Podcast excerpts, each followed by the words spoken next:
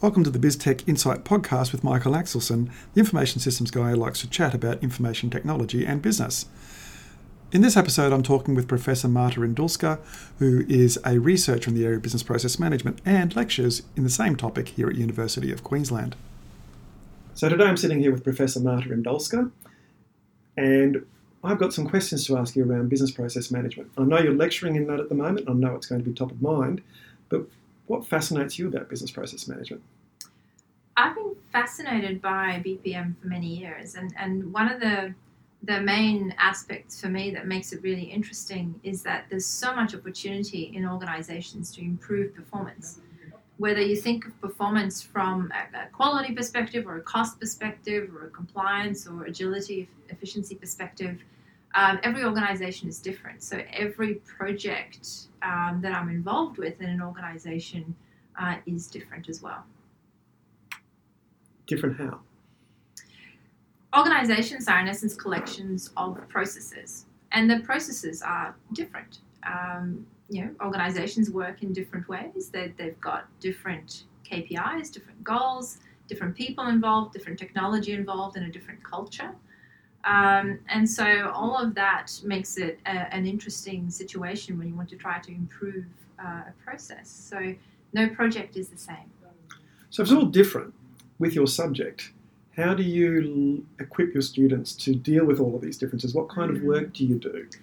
So the BPM course is focused on uh, providing students with the skills to understand what the process is in, in the first place. Because if we don't understand how the organization is doing something, then of course we can't really improve it in, in a systematic way.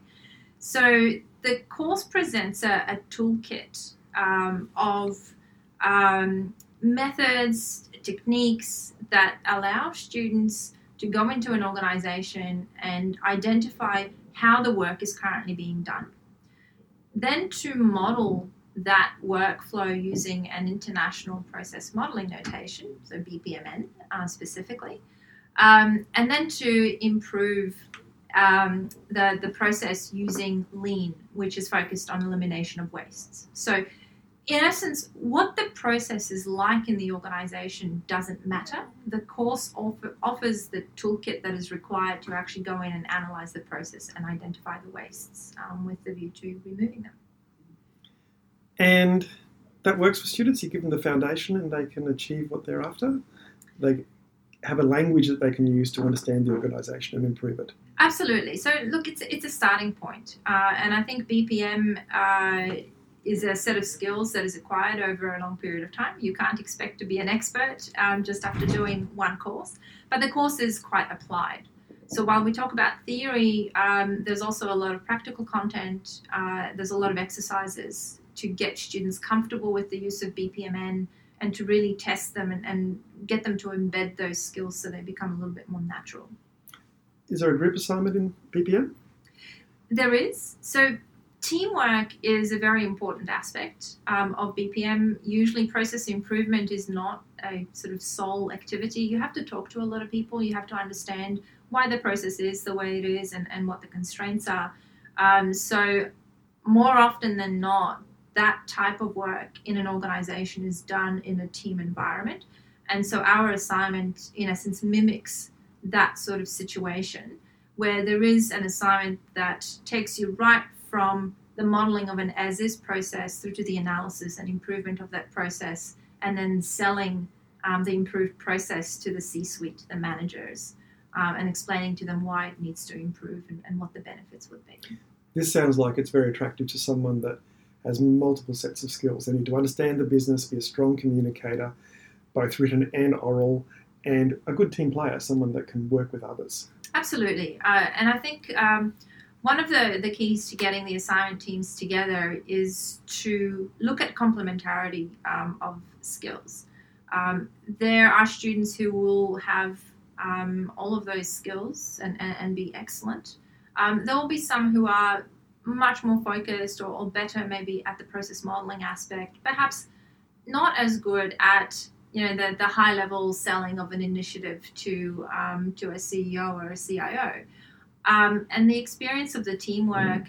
gets them to, to develop some of those skills where they might be a bit lower, just to, to round it out. And that's a team that it's a team. There is no I in team. People are working together. Correct. It's no great, not a good idea to have everybody with the same set of skills all trying to do the same thing. Exactly. And, and so in the team assignment, um, we actually do a little bit of work to, to help students identify how they should split um, the different tasks in the assignment between the team members to make sure that um, they are working efficiently and, they're learning throughout the process. And they also are able to then cross check with other team members um, what they've come up with. And what kind of career outcomes do your students end up in? I suppose it varies. Look, that's a really interesting question. Um, you know, last week when I was preparing for my first lecture of the BPM course this semester, I did a Seek search. Uh, and I just typed in process improvement, and it came up with over 2,000 jobs. Uh, I limited that to jobs that paid over $80,000. As you Just do. because. Why not? Um, and and I looked at where those jobs, uh, the areas that those jobs are in. Um, there were about 600 of them, I think, were in accounting related roles. Okay. Um, then there was management, consulting, engineering. There was some in medicine. So, because what we're teaching here is a set of skills that allows you to improve processes, and because organizations of any type in Have any processes. industry have processes, it's a set of skills that really applies everywhere. Um, but if I think about students who have done the course last year who have gone on to find jobs, they mainly have gone into consultant or process analyst or business analyst roles As their entry level roles. as the entry, entry level. and of course, role, you, your career then sort of fans out from there. They're your entry, and where do you go from there is up to you. Absolutely, and, and BPM is, is a fairly broad field as well. So you, you can spend your entire career helping an organization with improving processes. You can also spend your entire career um, advising organizations on how they can improve their BPM capability um, without necessarily focusing on, on the So improvement. not actually just improving them, helping them equip themselves to Exactly. improve. And that comes with experience, of Yes. course, right? So you wouldn't take um, a fresh graduate who's just learned about BPM um, to And expect them to advise able to do that organizations. kind of thing. Yes. Yeah. Okay. Um, so process analyst, consulting type roles. Uh, even if you don't take a role directly related to that, it would be helpful for other roles. Absolutely, it's it, it's a skill that's very much in demand. Uh, you know, if we think about the way that the world works at the moment, the globalized world that that we're working in, and the intense competition, organizations are trying to do more with less. Mm. Uh, and and that really, when when it boils down to it, that's looking at their processes and trying to figure out how they can become more efficient. Um, Compliance is part of that, isn't it?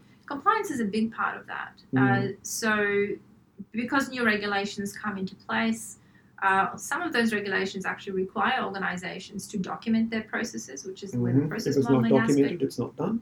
and it can't be measured, and yeah, can't, we can't report on it. Um, but it, BPM is also used as a means of ensuring that you identify processes that are not compliant and then work on making them Absolutely. compliant as well. So efficiency isn't always necessarily the goal of process improvement. It could be compliance. It could be um, quality, which means that maybe the cost might go up. It could be customer satisfaction. So Which is all tied to strategy. Absolutely. Um, so that the focus of processes really needs to match the strategy of the organization. Um, so if your strategy is really customer centric and you're focused on customer satisfaction, but then you've got processes that have KPIs around efficiency and time and, and sort of reduction of costs, that's a big misalignment. We've seen some examples of that in the press recently, haven't we? Uh, we have, and actually, you know, you see examples of that in the press constantly. That, that lack of alignment. Yeah, so it, it's it's a nice field to teach in because every year there's uh, there's a very fertile ground of examples of uh, mismatched strategy and processes. Okay. What's the one thing students need to do well in your course? You know what? They, they need to practice. I, I don't know whether it's uh, about doing something well, but process modeling and analysis takes time. It takes time to actually get comfortable with that and to be able to apply that sort of skill set as a sort of second second nature. Um, and so the students who do very well in the course are those that every week do their exercises and they sit down and they model a process. And they may not model a business process. They might just model a process they might have seen that day because they want to get more comfortable with BPMN as a modeling notation. Um, and that just makes it easier for them to um, build on those skills. The ones that don't do well are the ones that just do the bare minimum and, and don't practice in between Mhm. because then that set of skills, which is quite practical, doesn't get embedded as well in, Mhm. in their head, so it's harder to apply. It's a, almost a different way of thinking. It, it very much is a process oriented um, way of thinking, so it does require a, a bit of a shift in, in thinking. But once you make that shift, you view the word world through a different lens and you want to improve everything.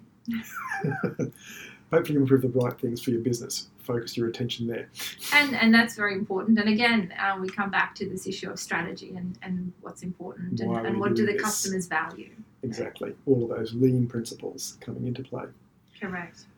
Any final messages for anyone listening? Uh, look, the only thing I can say is just encourage everyone to do the course. Uh, obviously, I have a vested interest. I, I love the, the area. It's also my research area, so I've been working in this area for a long time. Um, but primarily because it is a very much sought after set of skills and it's going to help them with their employment, um, regardless of what type of career they're after after they graduate. Thanks very much for that, Marta. Thank you, Michael.